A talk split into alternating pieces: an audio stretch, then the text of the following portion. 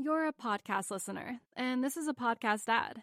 Reach great listeners like yourself with podcast advertising from Libsyn Ads. Choose from hundreds of top podcasts offering host endorsements, or run a reproduced ad like this one across thousands of shows to reach your target audience with Libsyn Ads. Go to libsynads.com now. That's L I B S Y N ads.com. Hey everyone. If you like this podcast, you should check out the full finance journey at realvision.com slash rvpod to get the full view of what Real Vision is all about. A video on demand platform you can watch anywhere. Our members get daily videos and analysis, plus access to more than 3,000 videos for beginners and experienced investors alike, and live events online. You'll join the most thoughtful community in finance. More than 300,000 people who trust Real Vision to be the anchor to truth in the financial world. To get started, visit realvision.com slash rvpod and use the promo code podcast10 to get 10% off our essential membership for your first year. Enjoy the show.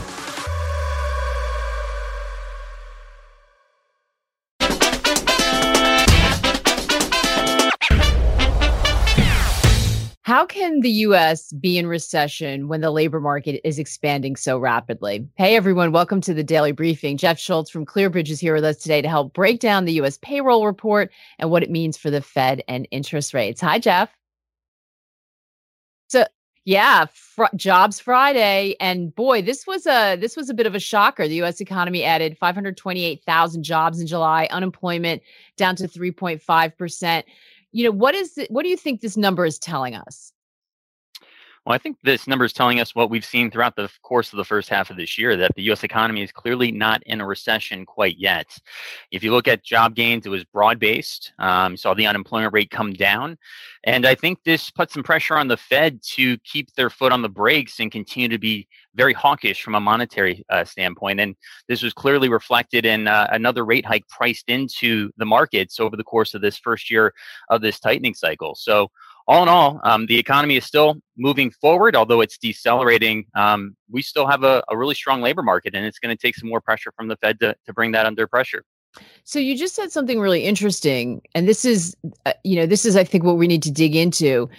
You're you were you said it it we did have a strong labor market, I think, and but now it's decelerating. So you see this number and you think like we're not only in pretty we're not only not in recession, like it's it's pretty smoking here. I mean, this looks like a really good growth number.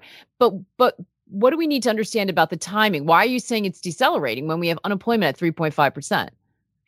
Well, the economy overall is decelerating. Uh, in fact, the labor market is continuing to be healthy. Just to kind of put a number around how strong today's print was, if you go back to the last decade, um, from 2010 through the end of 2019, the average job creation per month was 183,000.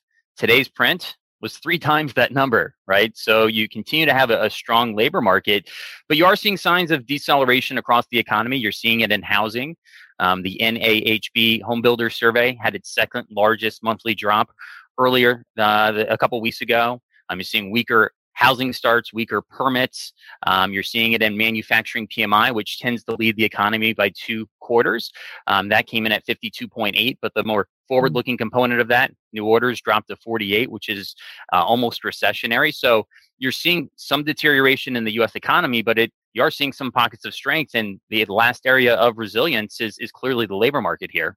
Yeah. So you you actually uh, some of the stuff that you were talking about, I think you charted on sort of a recession dashboard, which I think is really helpful because you can't just look at this one number, right? You can't just look at jobs. And I've been hearing a lot of the people that come on our air have really been pointing out that there are leading and lagging indicators, right? And so something like an employment report, I think grabs headlines, especially when it's this strong. When you look across your dashboard, which I think we're going to be able to pull up, what do we what do we need to think about in, in terms of what is leading and what is what is telling us what's going to happen in the future which is what we want to do with our investment choices right? And what's what's happening in the past. Does that matter and where does jobs fall in in, in that lineup well, jobs are, are really more of a coincident uh, indicator. Um, you know, you usually see strong job creation, and then all of a sudden, when you head into a recession, it drops pretty meaningfully. Um, but at 500 plus thousand jobs being created, I, again, I think we're going to see much more of a deceleration if we end up going into a recession. Um, but you can see from our dashboard, um, we've had a lot of deterioration in the dashboard over the last two months in particular. Um, in July, we had three indicator changes, and this is a stoplight analogy where green is expansion, yellow is caution, and red is recession. And the three indicator changes that we had last month were commodities and retail sales both going to red, the yield curve moving to yellow. But I think more importantly, we've gone to an overall yellow cautionary signal, and recession risks are, are rising pretty dramatically as the Fed tightening starts to make its way into the economy. And talking about the labor market really quickly, Maggie, although the headline jobs print is really important for the path of Fed policy, my favorite labor market indicator is initial jobless claims. It's one mm-hmm. of the top three variables in the dashboard. Usually it's the last one to turn red, and claims have been rising, right? They're up to 100, uh, 260,000 per week. Um, if they continue to rise to the high 200,000 per week or maybe low 300,000 per week range, I'm going to be a lot more concerned that recession is, is going to be more of a base case than it already is. That that's so interesting, and I think that you know one of the things we were talking about when we were you know with the editorial team when we were discussing the number and getting ready for the show was, wait a minute, haven't we been seeing headlines about layoffs? I mean, we like almost every day we've been seeing, and maybe they're not massive, but they're pretty consistent, and we've certainly heard some of it through earnings as well. Companies talking about that that would be showing up in the weekly jobless claims. Why isn't that captured more in this monthly number? Can we can we i don't want to say trust the number but we know these numbers get revised. We know that um, you, both on a monthly basis and when the next month comes out and also at the end of the year right? We, we talked about this in a recent interview on real vision. There's a big like goes back the year and, and and looks at everything and revises it. Should we not be putting that much faith in this jobs report or is the labor market strong? It's just potentially going to change or be one of the last things that changes well, you make a lot of interesting points there. And if you paint a broader mosaic of the labor market, yes, this was a blockbuster print, but you get the establishment number, um, which we saw at 528,000 today, but also you have the household number. So there's two labor surveys that are out there. And although the household number was positive at 177,000 this month, over the prior three months, it didn't it wasn't positive it was showing mm-hmm. a very different picture than the, the headline jobs number um, with initial jobless claims continuing to creep higher from here and let's not forget job openings are down 1.2 million over the last three months, right? So you're seeing peak labor tightness. Uh, a lot of these pieces of the puzzle are pointing to a slower labor market rather than the strong print that we saw today. So mm-hmm. I think it's going to take some time to get a better handle on which direction it's going. But I put my money on the fact that the labor market is probably slowing rather than staying as strong as this headline number suggests. Are you surprised we're not seeing it yet? I am. I am surprised. Um, you know, I, it makes sense why you have you know so many job openings and this thirst for labor. Last year was the strongest year of real economic activity in the U.S. since 1984. You had pandemic-related issues um, with people not wanting to come back into the labor market and people who were flush with cash from the pandemic unemployment benefits. Um, but again, all of that is moving in reverse now. Um, you have a fiscal negative impulse uh, on the U.S. economy. A lot of those cash cushions have been spent, and economic growth is clearly decelerating at this point. and the Fed really wants to tamp that down. So, uh, my view is that even though this was a surprise number to me personally, um, I, I, think that we're going to see a materially slower labor market as we move to the back half of the year. Mm. And, and, negative fiscal impulse, no, basically no, no benefits, no benefit stimulus packages coming from the government. I mean, we know probably, although a little one just passed, we're probably going to grind into gridlock as we head into the midterms. All right, so that's a that's a a, a sort of really great discussion on the growth picture. We know the other thing that really matters is inflation, especially when it comes to the Fed. And so I always thought that, or, or, you know, have had used to have economists tell me that the labor market's really important. Wages are really important because they're sticky, right? Your food prices go up and down at the grocery store, but once people get a raise, they don't give it back, um, and it gets kind of built into structural inflation. How much does the wage component matter here? And does the strength of the labor market, the fact that it's hanging on so long, is that a problem for the Fed? It is a problem from the Fed. And, you know, there was, again, a mosaic if you painted of wages not all signals were pointing in the same direction up until the print that we got today right there's three major uh, measures of wages you have the average hourly earnings that come out in today's report that jumped up to a half a percent month over month. Um, so that's a, a reacceleration from what you've seen here recently. Um, you have the Atlanta Fed, Fed's wage tracker, which has continued to accelerate all year. It's at 6.7%.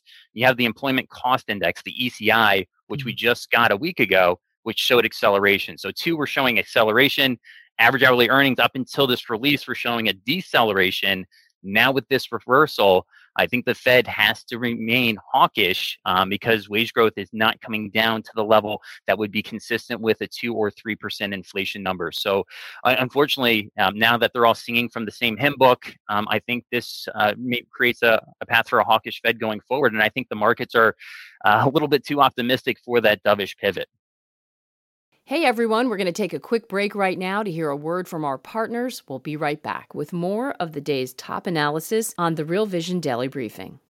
You're a podcast listener, and this is a podcast ad. Reach great listeners like yourself with podcast advertising from Libsyn Ads. Choose from hundreds of top podcasts offering host endorsements, or run a reproduced ad like this one across thousands of shows to reach your target audience with Libsyn Ads. Go to libsynads.com now. That's L I B S Y N ads.com.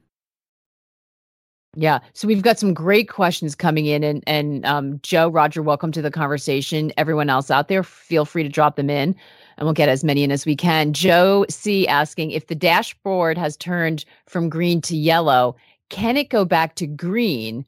Or is this a sign that red is next? Essentially, can this be a soft landing? Great question, Joe. Yeah, so if you look at the dashboard's history, which goes all the way back to the early 1960s, you've had 12 yellow signals overall. Eight of those turned into recessions. Four of those um, were non recessionary. Now, in three of those instances, the dashboard turned yellow and went back to green. In only one of those instances, it went to a red signal and a recession never materialized. But I think importantly, with those three um, times where it went yellow back to green, in each of those instances, 1995, 1998, and 2016, the Fed had a dovish pivot. In 95 mm-hmm. and 98, they ended up cutting rates by 75 basis points in each of those instances.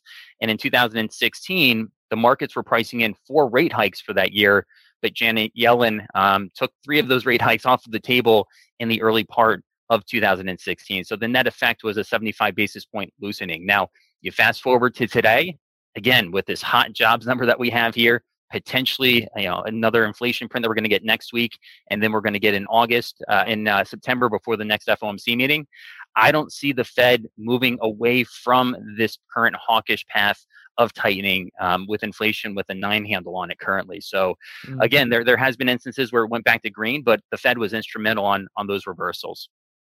So Roger, with another great question, if you knew the jobs report would be this big, wouldn't you have thought the markets would be down?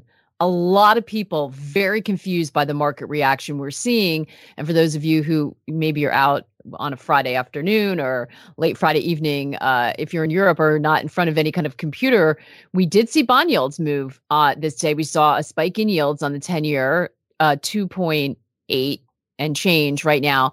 But stocks, and that's what uh, the question's referring to, remarkably calm. We saw the Dow up a quarter percent right? Nasdaq was down a half a percent, S&P fractionally, small caps were up, and you see the VIX at 21.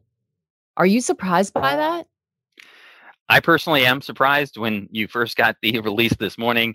Markets were down about 1%, uh, and they've rallied back. And this is, again, as you mentioned, with a rise of the 10 year treasury of around 15 basis points. Uh, I think the markets are sniffing out a weaker inflation print. I, I think that's what the mm. markets are mm. signaling here. Um, there's a nowcasting tool put out by the Cleveland Fed, and they estimate what inflation is going to be uh, before it actually comes out.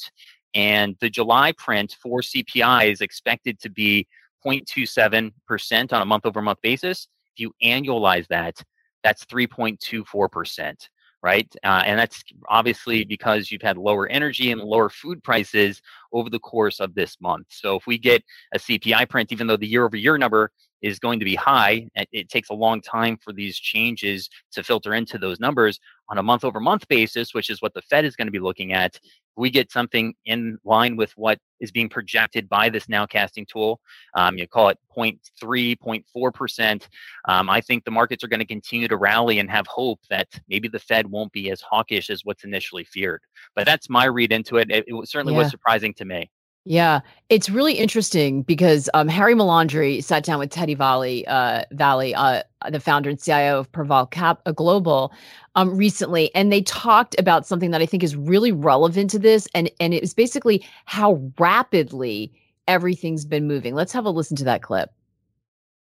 Well, we came in this year and we were very, very negative on the bond market. Um, we were both thinking growth and inflation were going to continue higher, probably through of Q1, maybe into a little bit of Q2. Um, and the Fed was just completely offside, which would cause them to to make a you know to place this type of catch up, which would not be good for a lot of risk assets.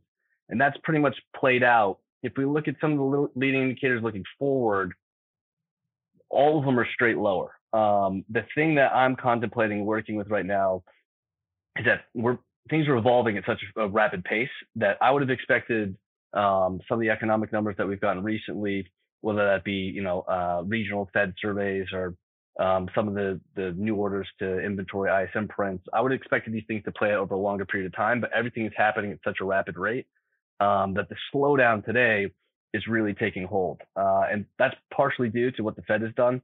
Um, these were some of the largest six-month moves in, in two-year rates, mortgage rates, and et cetera, et cetera. That's leading to, I just saw today, the two-month rate of change of median home prices is down uh, 11.9%, which has never happened before.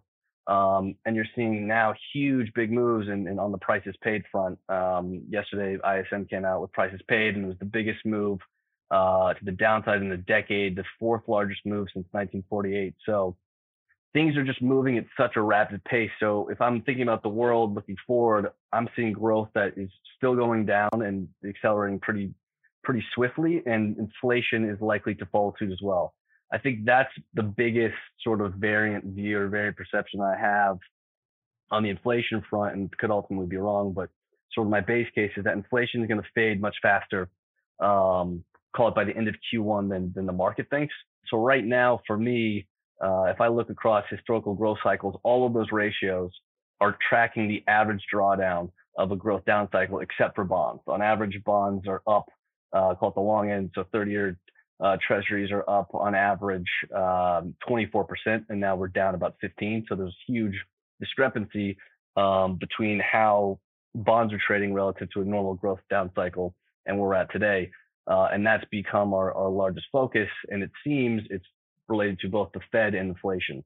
Um, so if I'm looking out over the next six, nine months, I think inflation is really going to um, undershoot to the downside uh, which is where you're going to have some uh, significant amount of opportunity. And that full interview is available on our website. And it's worth pointing out that Teddy's fund posted a 21% return in the first quarter because he got that inflation call right. Um, and Jeff, that inflation call is so critical now. And you definitely, there's a wide uh, I'd say, you know, field of opinion and not a lot of consensus on this. Teddy's in the camp that it's going to fall quickly. It sounds like you agree with him somewhat that you do think that we could get this turn in inflation. I do. I do. I think there's clear signs of deceleration. You're seeing it across the commodity complex, the energy complex, which is going to start to filter into those numbers on a month over month basis. You're seeing a lot of inventory glut at the uh, retailers. Again, huge misses for Walmart and Target. Yet again, um, that discounting is going to make its way into uh, inflation. There is going to be some sticky areas. Obviously, shelter is going to be sticky. Um, housing prices lead inflation uh, by about 14 months. And with mm. home price appreciation still at very strong levels, that's not something that's going to come out of the overall inflation numbers until we get to the middle part of next year. Um, but I do think um, inflation is going to move down in a more meaningful fashion. But I think from the Fed's vantage point, what's that line of demarcation where they feel that that trend is well established and they can start to focus on saving the economy Back in 1982, Paul Volcker and the Fed started to get very dovish uh, that year when CPI was running at six or seven percent. And even though they got dovish, you fast forward to 1983, CPI fell to 2%. So, you know, obviously we were in a very deep recession, very different dynamic than what we have today. But I think the key here is inflation is a lagging indicator. And what's that line of demarcation for the Fed? Is it 4%? Is it 5%? Certainly not going to be 2 or 3%, but what's that point of a pivot? So, so this is interesting, and this came up with Darius yesterday. For those of you who are listening, are you looking at the and do you think the Fed is looking at the rate of decline of inflation or the absolute level? Are they targeting a level? I think or, looking at we don't know. We, well, we don't know, but I think they're going to be looking at the, the month over month rate of change and the, level on a month over month basis, right? The year over year numbers are going to be very stale. They tell us where we've been, not where we're going. Um, and the key here is that the Fed was starting to focus on oil, right? Um, a couple of um, FOMC meetings ago, because it appeared that inflation expectations had unanchored to the upside with that rogue preliminary University of Michigan inflation expectations number. It turned out to be a bad data point. It came back down. Um, and I don't think the Fed's no, going to be focusing on oil or food mm. because they're notoriously volatile. I think they're going to be focusing on, on core inflation. And if core, again, can moderate um, to levels consistent with maybe three or 4% and stay there, um, I think that opens up a runway for a pivot. But at this point, and what we have so far, the, the Fed needs to continue, keep dig their heels into the ground and they need to stick with this hawkish narrative. Does the Fed need to push the economy into recession in order to get that inflation down to where they're comfortable? Can that happen in a soft landing scenario? If they want to get all the way to 2%, they're going to need to cause a recession, right? Given where how tight the labor markets are, I mean, at 3.5%, this matches 50 year lows and the unemployment rate. Um, again, we talked about wages earlier, um, which is a key source of demand, which stokes inflation. Um, in order to put the genie back in that bottle, you need to cause a recession. But if the Fed says they're comfortable living with a 3% or 3.5% inflation rate, uh, a little bit higher than what they've uh, wanted. But again, if they're comfortable with that, um, I don't think that they have to cause a recession and we can't have a soft landing scenario. We're going to take another quick break to hear a word from our partners. We'll be right back with more of the day's top analysis on the Real Vision Daily Briefing. You're a podcast listener, and this is a podcast ad. Reach great listeners like yourself with podcast advertising from Libsyn Ads. Choose from hundreds of top podcasts offering host endorsements, or run a reproduced ad like this one across thousands of shows to reach your target audience with Libsyn Ads. Go to libsynads.com now. That's L I B S Y N ads.com. Interesting. Um, by the way, we have some comments. You know, we look at this labor market, and then you have, you know, ordinary people kind of putting their finger in the air and saying, "Hey," and, and we're getting some comments on Twitter from uh, Vin D'Angelo and Chester. Um, Vin says that's 500,000 people taking second jobs in order to afford gas, food, and rent. Hell yeah. We anybody who just filled up their car, it's like it takes your breath away still, or their truck. And Chester saying, just us working folk taking more jobs to pay the bills. Nothing to see here.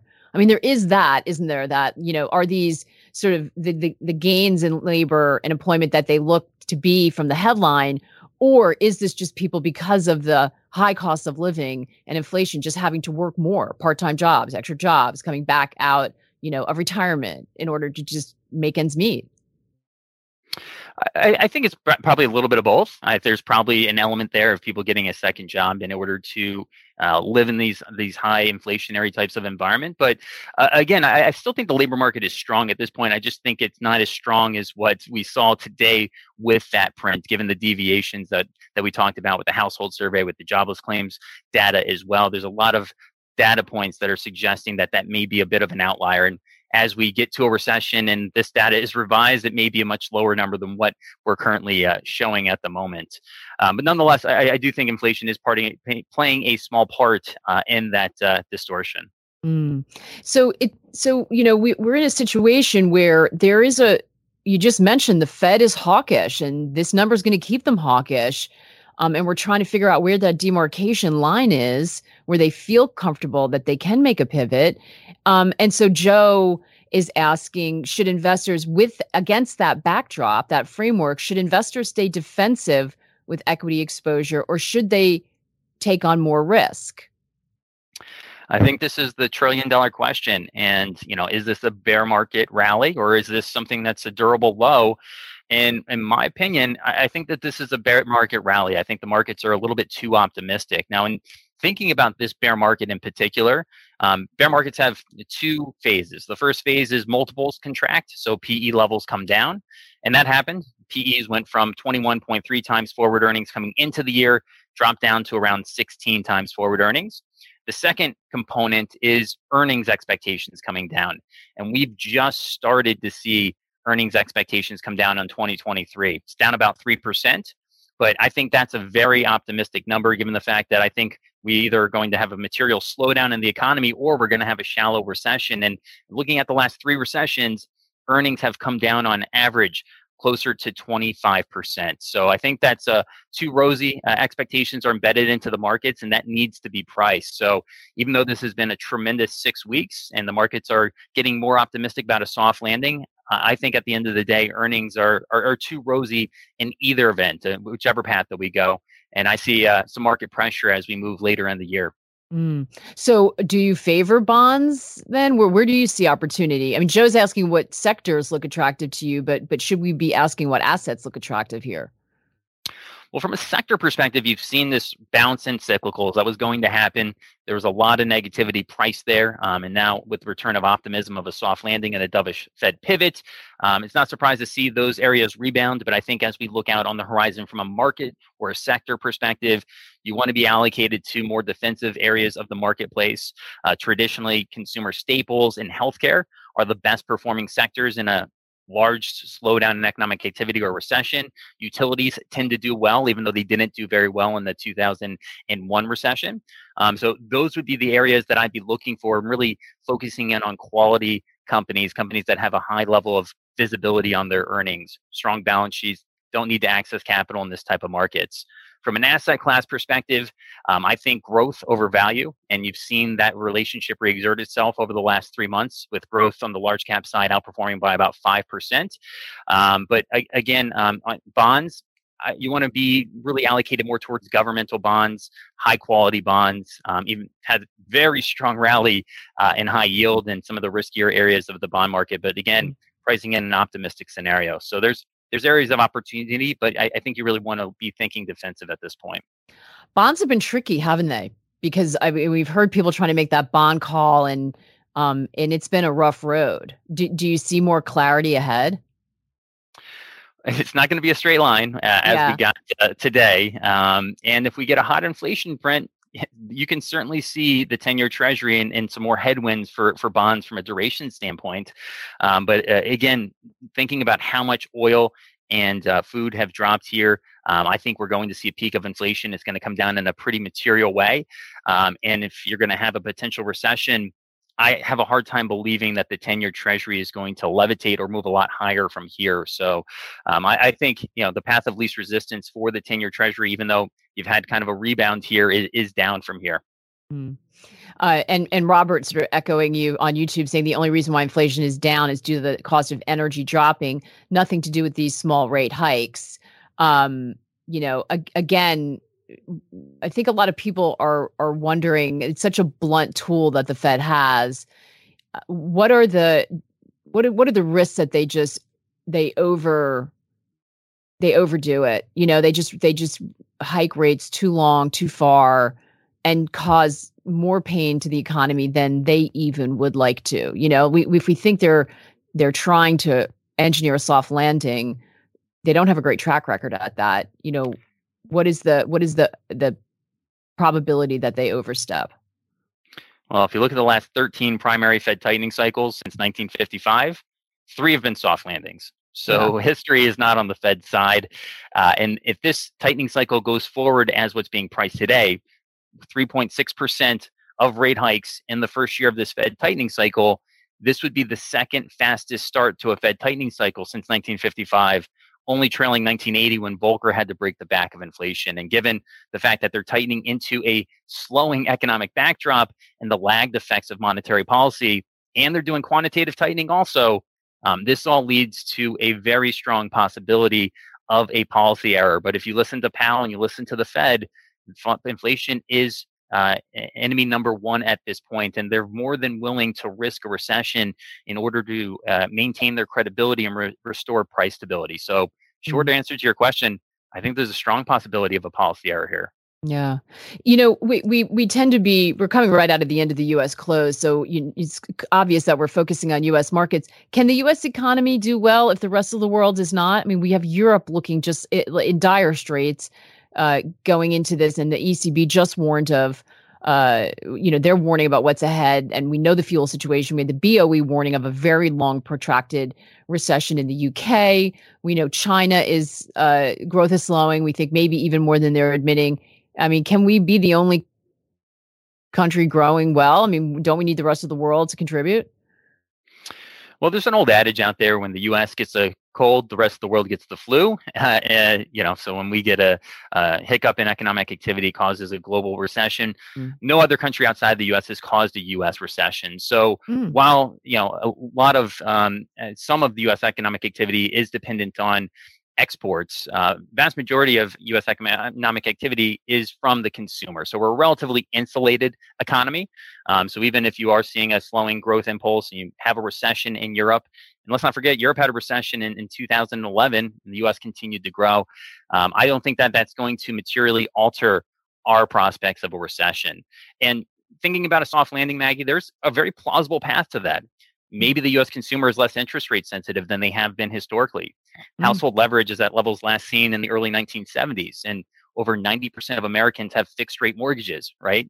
Very different situation than what you had in 2007 um, when about half of the country had fixed rate mortgages. Um, maybe um, businesses will be reluctant to let go of their employees because the scarcest commodity of this cycle has been labor right? You're seeing a pickup of initial jobless claims, but maybe it doesn't move a lot higher from here, especially considering that margins have just started to come down. And it usually takes about three years from peak margin to the start of a recession. And it's been two quarters. So, again, our base case is a recession, but we do see a very plausible path to a, a soft landing, but it's becoming more and more narrow as the Fed moves on this hawkish path. It's so funny, Jeff, because it's it, your base case is a recession, but you just gave a really compelling argument for a soft landing. It's the best one I've heard there's certainly a path. Um, so but I that, think talk I think, to me about that. That's a really great stat about the fixed mortgages. I haven't heard anyone say that, and that's a really, really interesting point. So, half of Americans are on a fixed mortgage now, and what was it back in the financial crisis? Is it because everyone was on those sort of um, those uh, all those different kinds of they got roped into those floating rate mortgages? Yeah, back in the, the housing crisis, it was 50% of Americans had a fixed, 50% were variable. So as rates moved higher, right, disposable income, the uh, it, it, it shrank. Right. Today, it's over 90% of Americans have a fixed mortgage. So the only people really being affected by higher housing mar- markets are people who just bought a house or that 10% um, that uh, again are going to reset higher with higher mortgage rates. Um, and also, you know, the one thing I'll mention that I think is really important from the housing market perspective is um, the biggest asset for the bottom 60% of American households is their house, right? Mm-hmm. And you continue to see home price appreciation right now. Um, because of this market sell off, it's disproportionately hurting the top 20% of American households. And those are the same households that have the lowest propensity to spend an extra dollar, right? Their spending patterns are, are pretty consistent. So, again, kind of thinking back to this soft landing scenario, I think maybe the consumer is a little bit less interest rate sensitive than what we've seen and may be able to weather the storm with the Fed tightening cycle and get to a point where inflation's at a much lower level. That's so interesting, Jeff. And we were, by the way, uh, you know, again, the team, we were slacking about mortgage rates because they've had a huge move. But again, if you're to your point, if you're on a fixed mortgage rate, it's less of an issue. Um, very, very tough if you're in the middle of trying to close on a home. Um, so I feel for y'all if you're out there doing that. Um, Jeff, this has been such a fantastic conversation, and we're going to keep coming back to these themes about growth and inflation um, because this is a really important period we're in. We're doing a lot of work on the academy, helping everyone get your framework, right? So under the scenario, if you think there's going to be recession, what do you do? You gave us some great tips on that. Um, if you think it's a soft landing and you just gave us some some good ideas about why that might happen, then you're going to be looking at different things and plug in your time horizon to that. Um, and it, it's going to be super critical. So thank you so much for, you know, helping us sort of dig into that jobs number and try to make some sense of it, Jeff. We appreciate it. My pleasure to be here. Thank you. Fantastic. By the way, I, I'd love to get feedback from from everyone listening about what you think about that fixed mortgage rate, and are you hearing Um, anyone concerned about the rise in mortgage rates, or does everybody seem you know seem pretty good about it? I think that's a really fascinating conversation that we're going to have to continue. Um, appreciate any feedback you're hearing from the folks in your networks. Um, Jeff, uh, have a fantastic weekend. Everyone out there listening, enjoy yourself, stay cool, stay hydrated, and we'll see you back here Monday.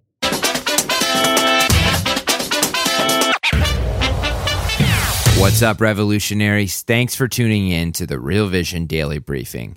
For more content like this, head over to realvision.com and get unfiltered access to the very best, brightest, and biggest names in finance. You're a podcast listener, and this is a podcast ad. Reach great listeners like yourself with podcast advertising from Libsyn Ads. Choose from hundreds of top podcasts offering host endorsements, or run a reproduced ad like this one across thousands of shows to reach your target audience with Libsyn Ads. Go to libsynads.com now. That's L I B S Y N ads.com.